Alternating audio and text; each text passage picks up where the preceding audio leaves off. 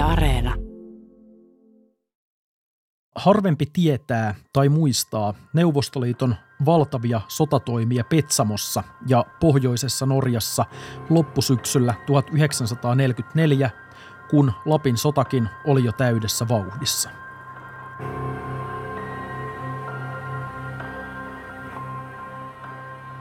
Se olisi saattanut johtaa tiukkoihin taisteluihin, jos Petsamo olisi pitänyt pitää hallussa, mutta sitten tuli tieto, että Itävallasta on löytynyt myöskin nikkeliä, joka pystyi korvaamaan sen puutteen, mitä Petsamo aiheutti. Ja siitä syystä tämä käsky Nordlicht, eli irtautumiskäsky tai lupa annettiin.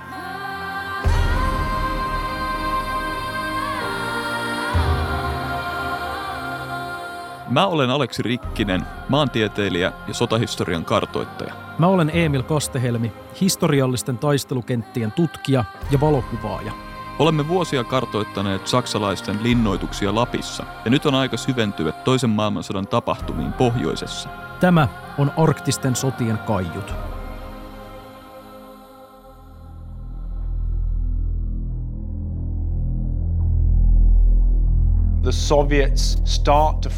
Neuvostoliitto alkoi muodostaa suunnitelmaa siitä, miten se ottaisi Litsan alueen ja Petsamon nikkelikaivoksen takaisin haltuunsa. Ja kun he käynnistivät hyökkäyksen 7. lokakuuta 1944, heillä oli määrältään ylivoimaiset joukot verrattuna saksalaisiin.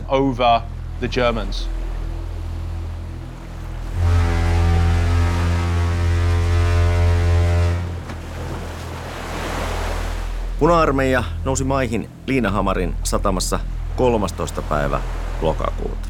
Tässä vaiheessa saksalaiset joukot olivat vielä äh, Kolosjoen kaivosalueella. Lothar Rendulits oli antanut käskyn muuttaa Kolosjoen kaivosalue erämaan kaltaiseksi ja näin todellakin tehtiin. Saksalaiset pyrkivät tuhoamaan kaiken, mikä jäi heidän jälkeensä. Kuulimme sotilasasiantuntija Simon Orchardia ja sotahistorioitsija Mika Kuljua.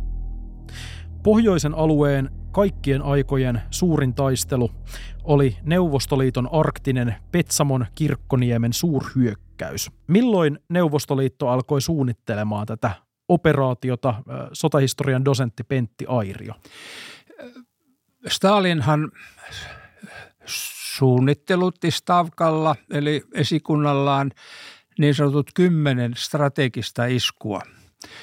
Vuoden 1943 puolella neljäs näistä oli Karjalan kannaksen valtaaminen ja Etelä-Suomen valtaaminen ja kymmenes oli Petsamon alueen valtaaminen. Eli tämä oli viimeinen näistä isoista operaatioista, joka sitten alkoi syksyllä 1944. Mikä tässä Stalinin kymmenennessä iskussa oli sitten se, se tota, hyökkäyksen tavoite? Hyökkäyksen tavoite oli saada Petsamon nikkelikaivokset vallattua niin, että Saksan sotateollisuus joutuu jaloilleen terästuotannon osalta. Eli operaatiolla ei sikäli ollut laajempia suunnitelmia vaikka koko Pohjois-Norjan vallottamiseen tai? Ei ollut, ei. Ilmeisesti kuitenkin isossa roolissa oli myös tämä, että, että ne saksalaisjoukot, tämä 19 vuoristoarmeijakunta, joka, joka piti tätä jäämeren rintamaa hallussaan, niin saataisiin saatais tuhottua myös perusteellisesti tässä hyökkäyksen yhteydessä.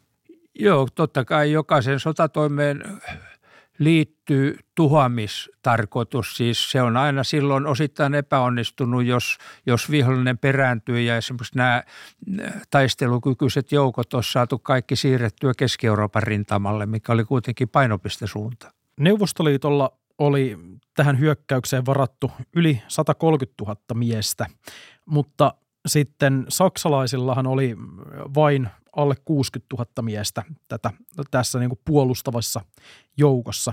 Saksalaiset oli kuitenkin äh, mies alivoimastaan huolimatta linnottanut asemiaan siellä Litsan suunnalla ja Jäämeren rannikolla ja vuosien ajan. Mutta tota, nämä asemathan kaatui melko nopeasti tämän hyökkäyksen alettua. Mikä, mitä siinä kävi? Siinä on niin kuin perusjuttuna se, että saksalaiset ajattelivat, että tuolta ei pysty tulemaan kukaan, kun he eivät olleet kyenneet etenemään tietöntä maastoon, ei sieltä voi tulla venäläisetkään. Ja tämä, tämä maasto oli niin kuin saksalaisten mielestä kulkukelvoton ajoneuvoilla. Ja sama asia he kokivat Sallan suunnalla, missä mm, venäläiset koukkas maastoitse ja yllättivät heidät täysin. Siis venäläisillä oli, tai neuvostosotilailla oli parempi kyky tai kovempi tahto kulkea tiettömän maastonkin kautta. Ja vissinkin tähän oli varattu myös paljon tätä pioneerivoimaa siellä oli niin kuin perusteelliset valmistelut ja tieuria valmisteltiin yllätyksellisiin Joo, paikkoihin. molemmissa suunnissa ne teki, teki valmistelivat valmiiksi tieuria ja saksalaiset eivät enää siinä vaiheessa kovin aktiivisesti tiedustelleet tai käyttäneet äh, ilmatiedustelua, jolloin Saksalla tai Venäjä neuvostosotilaat saivat tehtyä tämän. Nimenomaan Petsamon suunnalla niin, niin tämä Litsajoen rintama, se niin kuin saksalaisten keski, keskiosa siinä rintamassa oli justiin tämä kaikkein vahviten linnotettu. Toisaalta meririntamalta löytyi myös vahvat rannikkotykistöt ynnä muut, mutta eikö se yllätyksellinen isku tullut sitten sieltä tavallaan avoimelta sivustalta täältä, täältä niin kuin etelämpää? Joo, siitä on hyviä karttakuviakin, mistä se näkee, miten ne lähtivät sieltä tiettömän alueen kautta useamman divisionan voimin ja yllättivät täysin saksalaiset ja katkasivat tavallaan tämän meidän jäämeren tienä tunnetun tien. Toisaalta myös saksalaiset sai sen vetäytymisen aika nopeasti käyntiin, että, että täällä ei tullut mitään sellaisia käskyjä, että asemat pidetään viimeiseen mieheen, vaan, vaan saksalaisetkin vissiin näki sen tilanteen, että nyt se on hylättävä se jäämeren rintama. No se olisi saattanut johtaa tiukkoihin taisteluihin, jos Petsamo olisi pitänyt pitää hallussa, mutta sitten tuli tieto, että Itävallasta on löytynyt myöskin nikkeliä, joka pystyi korvaamaan sen puutteen, mitä Petsamo aiheutti ja siitä syystä tämä käsky Nordlicht eli irtautumiskäsky tai lupa annettiin. Niin ja se oli vissinkin annettu justiin tässä aivan lokakuun alkupäivinä, kun taas sitten tämä Neuvostoliiton suurhyökkäys alkoi 9. päivä lokakuuta. Joo. Että, eli saksalaisillekin oli tiedossa, että näitä asemia ei tulla loputtomiin enää pitämään. Joo, mutta, mutta just tämä tieyhteyksien katkaisu, se olisi ollut katastrofitilanne, jos äh, tämä Rybelin divisiona ei olisi ehtinyt ajoissa sinne apuun, ne olisi jäänyt mottiin sinne ja, ja pelkästään sen äh, Norjaan johtavan tien suuntaan, mikä meni osittain vuonojen ylitteen ja hyvin huonokuntoinen ongelmallinen tie. Niin, eli kun puhutaan ton ajan tieyhteyksistä siellä suunnalla, niin ei, ei puhuta mistään niin kuin asfaltoiduista valtateistä, vaan siis on paikoin enemmän semmoista no, jos ei nyt ihan kärrypolkua, niin ei ainakaan siitä ole kaukana. Niitä paljolti yksisuuntaisia teitä ja sitten oli ohituspaikkoja. Ja jos me ajatellaan nyt jo näiden siirtojen aikana, kun, kun tiet oli täynnä, niin se aikataulutettiin, milloin sitten vastasuuntaan tuleva liikenne tapahtui ja, ja milloin joukkojen oltava pois tieltä, että se piti passuttaa nämä kaikki tiukasti toimimaan keskenään ja siinä kyllä käytettiin kovi, koviakin otteita. Vielä näistä vetäytymisreiteistä ja tieurien keskeisyydestä, niin, niin vaikka venäläiset saikin niitä, niitä tota teitä katkottua, niin nämä juuri pitkiä koukkauksia tehneet kevyet jalkaväkiosastot, niin ne ei vissiin kuitenkaan myöskään onnistuneet pitämään niitä teitä tämmöistä niin kuin organisoidumpaa vastahyökkäystä vastaan? Joo, ei. Se, se oli niin kuin saksalaisten onni, että ne, tämä 169 division oli erittäin kokenut joukko ja, ja hyvin koulutettu ja aika määrävahvuinenkin, kun se oli pitkään ollut siellä äh, jokivarressa, niin, niin, niin se pystyi Vermajoilta lähtee täyskuntoisena ja, ja toimimaan niin kuin komentaja edellytti saksalaiset saatiin sitten lopulta korkotettua sieltä Petsamosta ja, ja neuvostoliittolaiset sitten seuras, seuras niitä, mutta Neuvostoliittohan ei kovin pitkälle Norjaan saksalaisia seurannut. Niin, Kirkkuniemi vallattiin ja siellähän on muistomerkkikin, kun venäläiset tuli vapauttamaan. Niin, kyllä. Tämähän on vähän semmoinen tietyllä tapaa neuvostopropagandalle ihan hyvä esimerkki siitä, että, että tämä oli paikka, jossa – Neuvostoliitto oikeasti vapautti ja kohteli myös niin kuin siviilejä ainakin paremmin kuin useissa muussa paikassa. Joo, ja sitten sanotaan siitä eteenpäin kulki yksi tie, Se olisi ollut erittäin raskasta ja vaikeaa lähteä eh, niin kuin valtaamaan tai tuhoamaan saksalaisia, jotka olisi pystynyt, aina kun saatiin siirrettyä joukko pois, niin olisi voinut irtautua ja, ja tehdä tuliylläkköjä siihen, että se Pohjois-Norja erittäin ikävää taistelumaastoa. Ja tässä vaiheessa sotaa, kun eletään niin kuin loppusyksyä 1944, niin alkoi olla selvää, että kuitenkin sota ratkaistaan siellä päärintamilla Euroopassa, Joo, kyllä sieltä ruvettiin Murmanin rataa pitkin, rupesi joukkoja siirtymään kyllä keskiselle alueelle. Entäpä sitten tämä Suomen suunta siinä Jäämeren tiellä, niin jatkoko neuvostoliittolaiset siellä sitten saksalaisten seuraamista pitkällekin? Suomalaiset, venäläiset tuli Ivaloon ja pitivät Ivaloa aina syksyyn 44, 45 asti ennen kuin lähtivät. Sitten kun nämä rajalinjat taas tarkastettiin ja sovittiin, niin siinä yhteydessä he vetäytyivät. No Petsamossahan oli sitten tämä juurikin kuuluisa nikkelikaivos ja, ja Saksan käskyt oli, oli että tuhotaan se ää, niin kuin hyvinkin, hyvinkin perusteellisesti. Onnistuttiinko siinä kaivoksen tuhoamisessa? Joo, kyllä niillä räjähdysainetta oli riittävästi. Joo. Ja samoin taisi käydä sille Jäniskosken voimalaitosalueelle, joka tuotti, tuotti sinne sähkönkin, että Joo. niitä ei saatu aivan heti taas toimintakuntoon. Siinähän oli mielenkiintoinen yksityiskohta, että kun Petsamon nikkelikaivokset menetettiin, mutta Jäniskosken voimalaitos jäi Suomen puolelle. Ja sitten kun me sodan jälkeen jouduttiin maksamaan sotakorvauksia Venäjälle, suuret summat, panssarilaiva myytiin ja sitten myöskin Jäniskosken voimalaitoksen alue myytiin osana Saksan velkaa. Se on se pieni kaistalle suikalle siellä Paatsjoen varressa – joka myytiin, tai oliko se vuonna 1947, Joo. siirtyi Neuvostoliitolle. Niin, tämähän on viimeinen toisesta maailmansodasta johtuva rajamuutos Suomessa, niin nimenomaan tehtiin Ivalon siellä lähialueilla vuoden 1947. Joo. No vielä vähän tuohon taisteluun. Tämä taistelu oli äh, aika vaikeaa paikoin, mutta silti näistä tappiolukemista ei ole ihan selvyyttä. Neuvostoliittolaiset väittää tappiolukemiksi, oliko se Aleksi 30 000 miestä jopa saksalaisilta olisi ollut kaatuneina.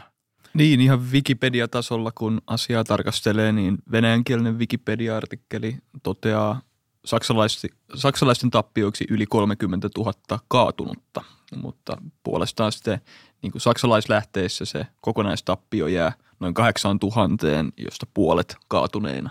Eli mistäköhän se totuus löytyy? No voi olla, että yli, vähän yli 4000 on kaatunut, mutta kyllä se saksalaisluku mun ymmärtääkseni on paljon lähempänä totuutta kuin neuvostoliittolaisten luvut. Ja kuitenkin loppupeleissä saksalaiset tietenkin hävisivät taistelut tällä alueella ja joutu luopumaan Petsamosta, mutta kaikki nämä divisioonat säilyi kuitenkin taistelukykyisinä joo, ja, joo. ja pystyi sitten vielä toimimaan aina sitten tota, Suomen ja Norjan alueella sitten sodan viimeisinä kuukausina. Niin ja sitten niitä siirrettiin tuota, nämä Sallan suunnan molemmat divisioonat siirrettiin Saksaan ja, ja ne osallistuvat Itärintaman taisteluun ja toinen niistä lyötiin vielä oikein pahasti hajallekin ja joutuvat sotavankeuteen. Eli toisin sanoen nämä saksalaisten äh, divisioonien sota ei loppunut suinkaan siihen, kun, kun vetäydyttiin täältä pohjoisesta. Osa tai pääosa näistä Norjan joukoista ja niistä ihan pohjoisimman alueen joukoista jäivät kyllä Norjaan, että kun sota päättyi silloin toukokuussa 1945, niin Norjan alue oli laajin yhtenäinen maa-alue, joka oli Saksan komennossa. Saksalaisten suunnitelma hahmottui lopulta sellaiseksi, että tärkeimmät linnoituskohteet olivat Sturmbok-asema, joka sijaitsi käsivarren Lapissa Lätäsenon länsipuolella, Tankavaaran korkeudella ollut Schutzwall-asema ja sitten erittäin vahva linnoitusjärjestelmä, joka rakennettiin Petsamon suojaksi.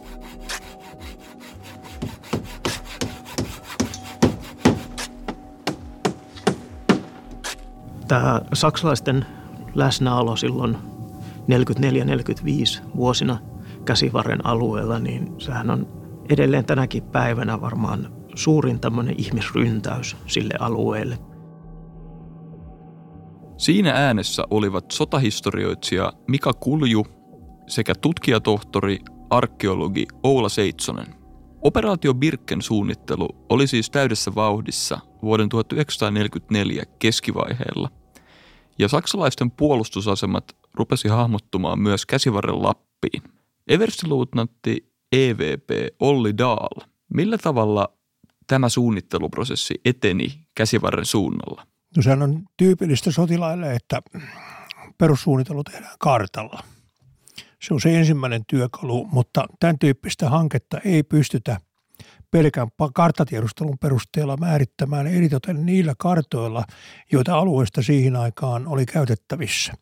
Se ilmakuvattiin, sitä painettiin uusi kartta, mutta ne ei olleet käytössä siinä vaiheessa, kun tätä suunniteltiin jolloin tietysti ensimmäinen toimenpide sen jälkeen, kun se alue oli keskusteltu, että suurin piirtein tähän se sattuu, oli se, että niin se pitää tiedustella.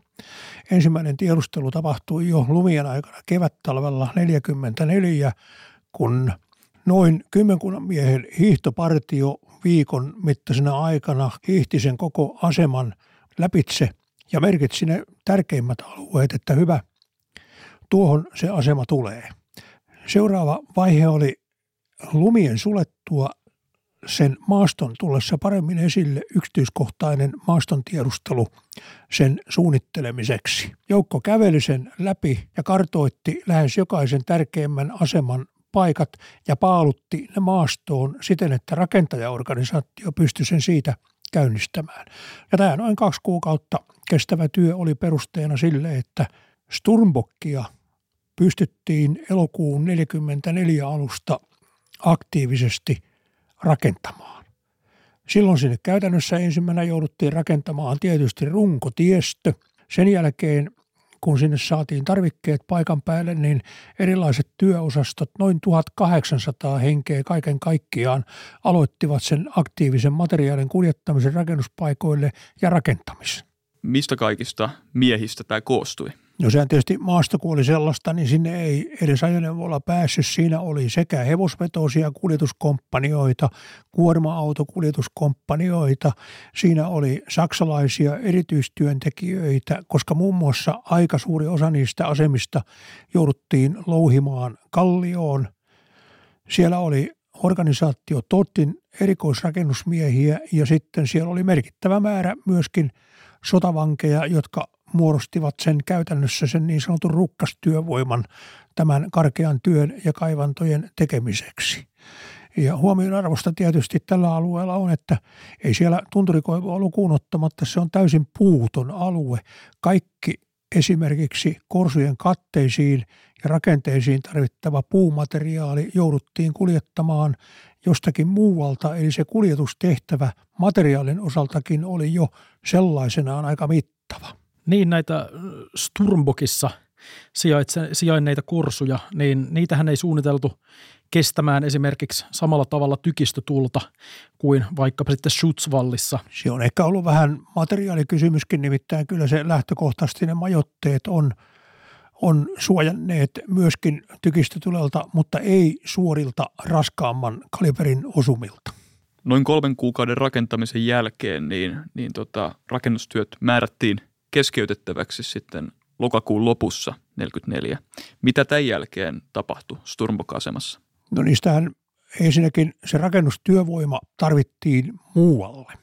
Eli tässä vaiheessa myöskin suunnitelma oli muuttunut siten, että operaatio Birkke muuttui operaatio Nordlichtiksi, jolloin tämä Sturmbok-asema ei enää siinä vaiheessa palvellutkaan pääteasemana, vaan sen taakse ryhdyttiin rakentamaan seuraavaa puolustusasematasaa, eli Lyngen ja Kittaal-asemaa Norjan tuntureille.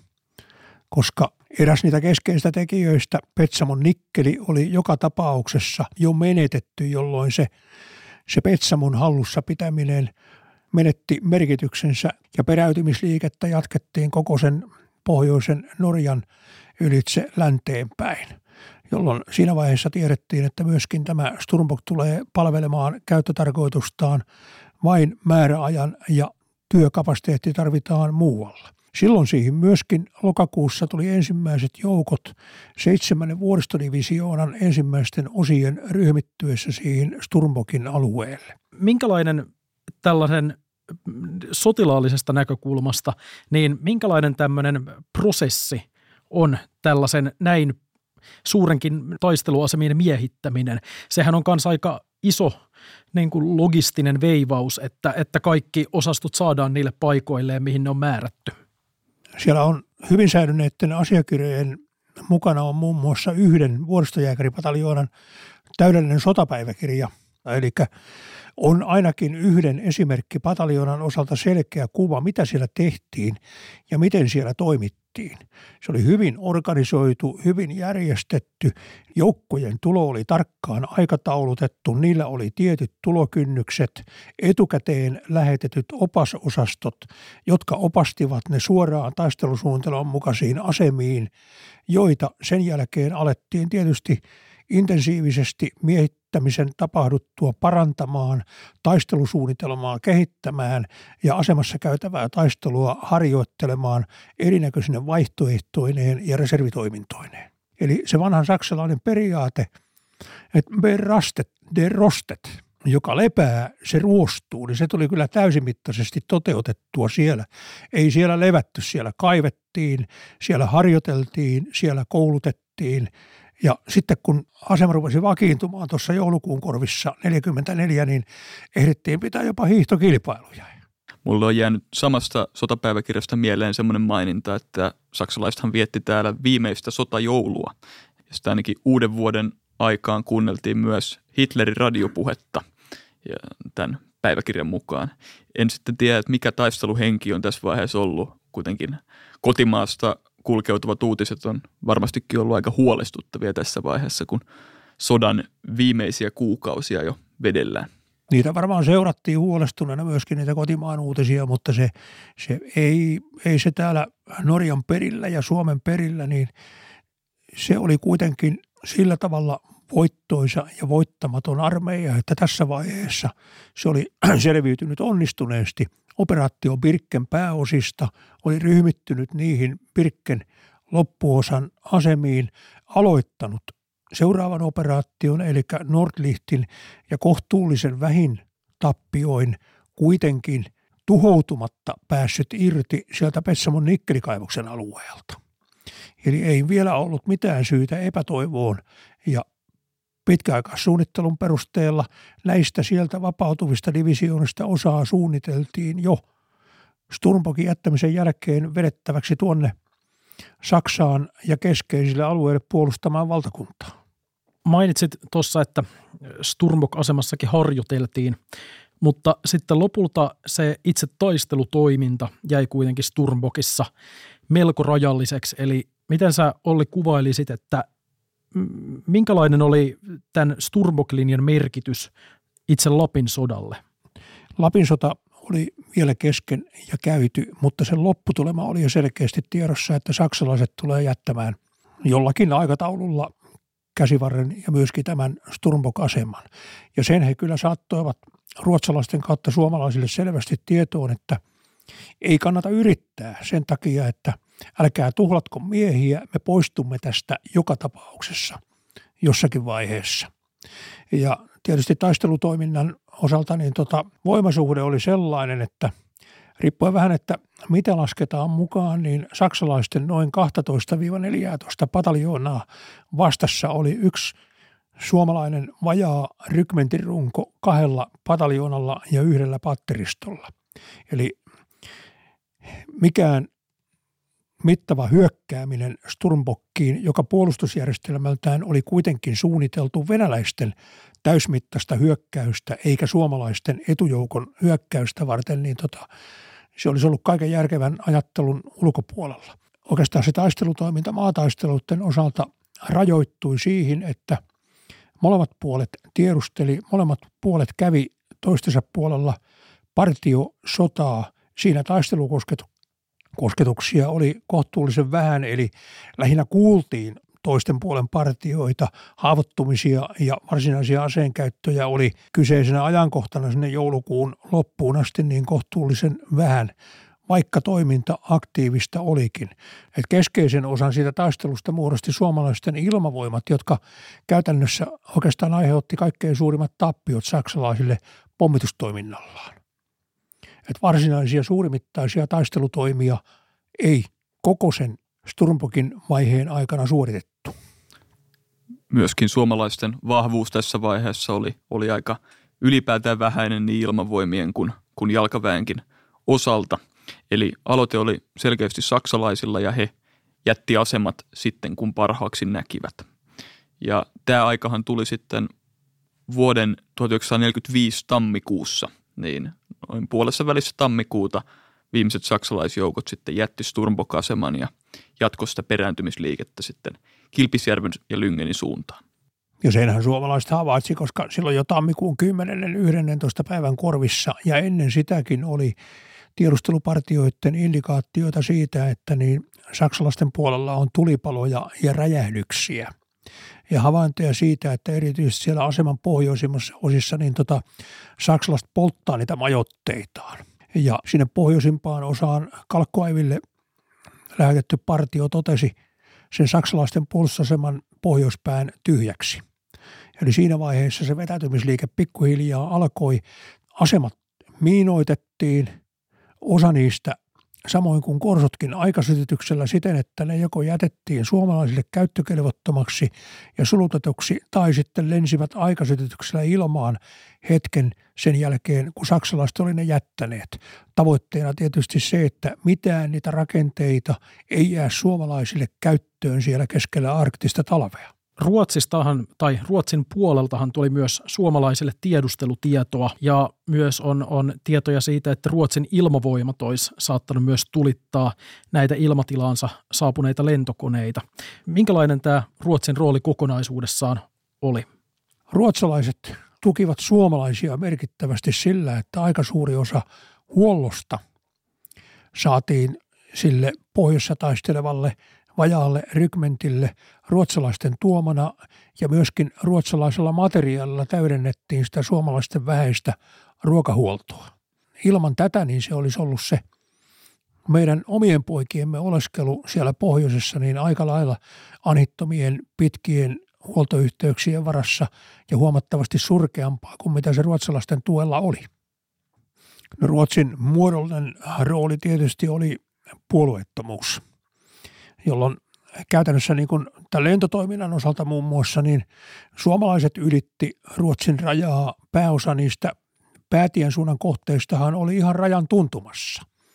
Eli lähes siinä rajajoen rannalla, jolloin pommituslentojen tietyt osat joskus suuntautui myöskin Ruotsin puolelle ja ruotsalaisten ilmatorjunta kyllä ampui erotuksetta kaikkia niitä koneita, jotka loukkasi Ruotsin ilmatilaa. Tiedustelutietoja tuli erityisesti siitä saksalaisten liikenteestä. Ryhmä Puroman päiväkirjoissa mainitaan tiedon lähteeksi muun muassa sellainen, että niin tieto tuli lappalaiselta. Ruotsin puolella olevalla säähavaintoasemalla laskettiin tarkkaa liikennettä siinä Jäämeren tiellä ja kirjattiin ja ilmoitettiin suomalaisille, että paljonko tavaraa kulki pohjoiseen ja paljonko tavaraa kulki etelään. Ja se oli muun muassa yksi elementti, mikä paljasti sitten tämän, että niin nyt saksalaisten kuljetukset pyörii sillä tavalla, että he ovat irtautumassa tästä Sturmbokista. Petsamon suurtaistelun jälkeen Lapin sota vielä jatkui, mutta sillä ei ollut Neuvostoliiton kannalta kovinkaan suurta merkitystä. Suomalaisten joukkojen tehtävä saksalaisten joukkojen sitomisessa Petsamon suurtaistelusta oli poissa. Sota kuitenkin jatkui vielä pitkälle huhtikuun 1945 loppupuolelle saakka. Jotain tuosta tunnelmasta, mikä vallitsi käsivarressa noina viimeisinä sotakuukausina, kertoo hyvin paljon se, että ennen Sturmbok-aseman jättämistään saksalaiset viestittivät suomalaisille ruotsalaisten kautta, että he ovat joka tapauksessa poistumassa kohti pohjoista, että mihinkään suurempiin miesten uhraamisiin ei ole enää aihetta. Siinä oli äänessä historioitsija Mika Kulju. Kolmen yliopiston dosentti Lasse Laaksonen. Kun muu Lappi oli jo tyhjentynyt saksalaisista, niin joukkoja jäi kuitenkin vielä tonne käsivarteen lähes puoleksi vuodeksi. Kyllä, tässä itse asiassa sodankäynnin luonne muuttuu, kun siirrytään käsivarren alueelle. Eli siihen vaikuttaa itse asiassa kaksi tekijää. Se, että meillä alkaa niin kutsuttu lasten ristiretki, eli ryhmä Puroma, joka kantoi vastuuta tällä alueella, niin siihen tuli paljon nuorempia sotilaita ja vanhat jermut väisty pois. Eli tämä liittyy siihen, että meillä oli kuitenkin välirauhan sopimuksen mukaan niin pakko armeija siirtää rauhan ajan kokoonpanoon ja silloin nämä nuoremmat ikäluokat tulivat esiin. Ja tietysti tämä vaikutti sitten sodankäynnin luonteeseen myös siinä, että Puromalla ei ollut mikään karski kokenut joukko, vaan siellä oli sitten kokemattomia sotilaita. Niin, tämä armeijan demobilisaatio niin taisi alkaa suurin piirtein niillä, niillä ajoilla, kun suomalaiset olivat taisteluissa Palojoen suun linjan alueella. Eli tämähän oli yksi näistä käsivarren useista puolustustasoista. Joo, pitkälti täällä mentiin sillä tavalla edettiin, että mentiin asemalta taaksepäin. Esimerkiksi lokakuun lopussa oltiin tällä niin kutsutulla Sturmbok-linjalla ja siinäkin lopputulos oli se, että kun Puroma joukkoinen tuli eteen, niin pyrittiin hyvin hillittyihin yhteydenottoihin, vältettiin tappioita ja sitten sen jälkeen, kun saksalaiset irtautuivat, mentiin perässä. Niin, eli, eli tavallaan siis kun puhutaan lasten ristiretkestä täällä käsivarressa, niin sehän on nimenomaan puhutaan äh, sotilasjoukosta, jossa suurin osa taistelijoista koostui nimenomaan siis juuri varusmiespalveluksesta tulleista äh, nuorista miehistä. Tai peräti varusmiespalvelusta suorittavista. Kyllä. Nuorukaisista. Kyllä näin on ja se valitettavasti näkyy sitten tappioluvuissa, mutta tässä lasten ristiretkivaiheessa ei kuitenkaan enää käyty mitään suuria taisteluita, vaan pitkälti se voidaan sanoa, että me olimme näyttömme antaneet ja sota muuttui ikään kuin asemasota luonteiseksi siellä käsivarren suunnalla. Ja tältä pohjalta niin voidaan niin kuin nähdä, että, että enää ei käyty mitään suurimittaista, vaan pitkälti mentiin asema-asemalta tilanteen mukaan ja vältettiin mitään suuria kahinoita. Käsivarren ympäristöhän on hyvin armoton paikka keskellä talvea, eli, eli näitä käytiin niin kuin kaamoksen keskellä näitä taisteluja. Eli varmastikaan ei ollut kovinkaan helppo paikka vielä kokemattomille nuorukaisille. No ei todellakaan, koska käsivarressa suojautumiskeinot olivat hy- hyvin heikkoja. Se on karua, karua pintaa, missä näkyy kyllä kaikki liikkeet se, selvästi eh, aivan toisin kuin jossain etelämpänä, missä on niin kuin metsä tarjoaa suojaa. Ja saksalaiset olivat tietysti varustaneet nämä asemat tietäen tämän tilanteen. Toisin sanoen ne oli hyvin, hyvin vahvasti eh, mahdollisuuksien mukaan järjestetty sillä tavoin, että pystyttiin hyökkää näkemään ja kontrolloimaan. Niin, tämähän oli myös äh, suomalaisille sen, siltä kannalta vaikea, että kun saksalaiset oli tuhonnut infrastruktuuria ympäri Lappia, oli tuhottu siltoja ja tota, näin, niin, niin se huoltoketjut oli ö, aika vaikea järjestää sit loppupeleissä. Joo, kylläkin. Siis mitä pohjoisemmaksi menee, niin sitä hankalampaa se on. Ja tietysti jos ajatellaan saksalaisten hävitystöitä, niin meillä Lapin aikana niin kaksi pahiten hävitettyä voidaan sanoa oli Rovaniemi ja Enontekijö, jossa molemmissa yli 90 prosenttia kaikista rakennuksista tuhottiin. Tästä huollon vaikeudesta, infrastruktuurin tuhoista ja muusta kertoo myös arkistolöydöt, joita minä ja Aleksikin ollaan siellä käyty tonkimassa. Eli, eli siellä on muun muassa tullut tämmöisiäkin raportteja, joissa jopa polttopuut ovat loppuneet kesken suomalaisjoukoilta ja sitten siellä on epätoivoisesti yritetty polttaa muun muassa tuoretta tunturikoivua näissä, näissä kamiinoissa hyvinkin huonolla menestyksellä. Kyllä tässä, tässä tietysti, jos ajatellaan huoltoa ja kaikkea vastaavaa, niin selkeästi saksalaisilla oli etu. He, he pystyivät – itse määrittelemään, koska irtautuivat pitkälti ja pystyivät sen valmistelemaan ja pitämään joukot kunnossa, kun hyökkäjä oli, oli siellä erämaan armoilla pitkälti. Ja tämä juuri vaikutti siihen, että Puroma ei halunnut lähteä mitään suurta enää yrittämään, vaan vetäydyttiin hiljalleen ja tässä suhteessa varsinaisesti taistelutoiminnan kannalta niin tilanne oli paljon helpompi kuin silloin aktiivisina aikoina. Voidaan sanoa, että kontrasti oli kyllä aika suuri. Suomalaisten sotimista koko käsivarren ja enontekijön alueella riivas hyvin pitkälti se, että ähm, ei ollut oikein semmoista iskukykyä, millä realistisesti ajaa näitä saksalaisia pois oikeastaan miltään puolustustasalta. Nämä tärkeimmät puolustustasathan sijaitsi Palojoen suussa, Sturmbokissa ja sitten Kilpisjärvellä. Jos Sturmbokissa oli se noin tuhannen miehen vahvuinen osasto, niin minkälaisella porukalla lähdettiin sitten Kilpisjärveä kohti, kun saksalaiset Sturmbokista sinne aikanaan vetäytyi? Suomalaisilla oli joukkoja, enää hyvin vähän vahvennettu komppania ja sillähän nyt ei sotatoimia suoriteta. Eli voidaan sanoa, että aivan tässä loppuvaiheessa sekä saksalaiset ja suomalaiset olivat ryhmittyneet puolustukseen ja nämä vihollisuudet olivat lähinnä partiotoimintaa ja vastaavaa. Ei ollut enää mitään syytä paljoakaan tehdä, joten nämä vuoden 1945 alkukuukaudet olivat hyvin hiljasta aikaa rintamalla. Miten tämä käynnissä oleva sota sitten näkyi muualla Suomessa, kun, kun valtio palasi? Suurilta osin rauhan aikaa ja jälleenrakennus oli käynnissä. Oltiinko nämä miehet ikään kuin unohdettu tänne käsivarteen?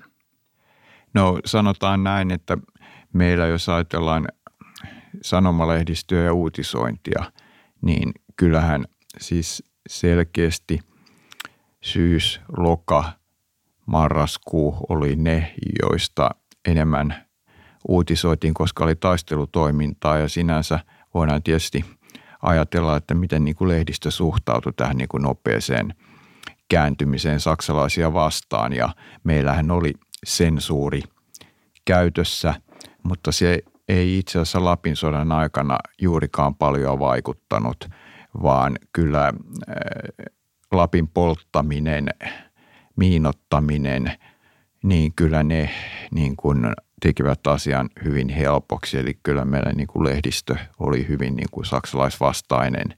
Ei pelkästään tietysti vasemmisto piti suurinta suuta, mutta kyllä tämä tapahtui hyvin luonnollisesti tämä käänne.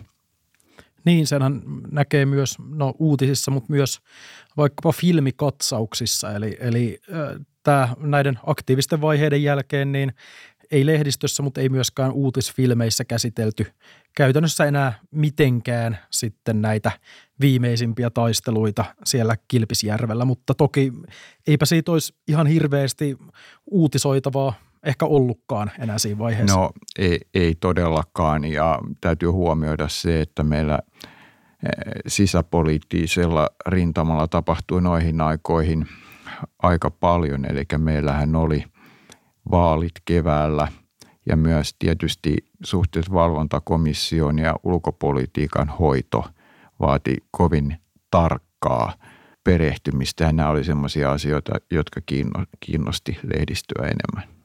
Eli ei ollut myöskään poliittista intressiä ruveta revittelemään tällä lasten ristiretkellä? No ei oikeastaan minkään muotosta. No, lasten ristiretkikin loppui aikanaan, kun saksalaisjoukot sitten perääntyi käsivarren alueelta siinä huhtikuun mittaan 1945. Eli tässä vaiheessa vissiin vieraanvallan joukot olivat poistuneet Suomesta, vai onko näin?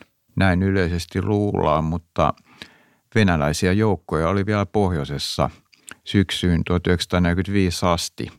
Eli venäläisillä oli hallussaan alueita Suomussalmella – Kuusamossa ja Ivalon lähettyvillä. Nämä alueet eivät olleet kovin merkittäviä, mutta tietynlainen tukistuksen maku tässä oli, koska ne joukot siellä pidettiin. Eli mahdollisesti se oli tietynlainen rangaistus suomalaisille siitä, että me olimme harjoittaneet niin kutsuttua syysmanööveriä, eli saksalaisia ei lähdetty heti täysin voimin ajamaan pois, eikä täydellä halulla. Tässä oli se paradoksaalinen tilanne vielä, että meillä pääesikunta ei ollut kovin hyvin selviä tästä tilanteesta ja sitten kun pyydettiin niitä tietoja sitten rajajoukolta, niin rajajoukot sitten ilmoittivat, että niitä on vaikea saada, kun venäläiset ei päästä niin kuin liikelle ollenkaan. Mutta tämä on kuitenkin minusta huomioitava, kun puhutaan meidän Lapin sodan loppuvaiheesta, että venäläiset käyttivät tässä tietyllä tavalla vielä viimeistä poliittista korttia. Suomessa asia oli äärimmäisen kiusallinen. Valtaisa saksalaisarmeija oli yhä aseissa Pohjois-Norjassa – Seuraavassa jaksossa puhutaan sodan loppunäytöksestä Suomessa sekä Saksan asevoimien viimeisistä ajoista Lyngenin alpeilla. Vaikka rauha tuli, saksalaisille kuoleman vaara oli yhä läsnä.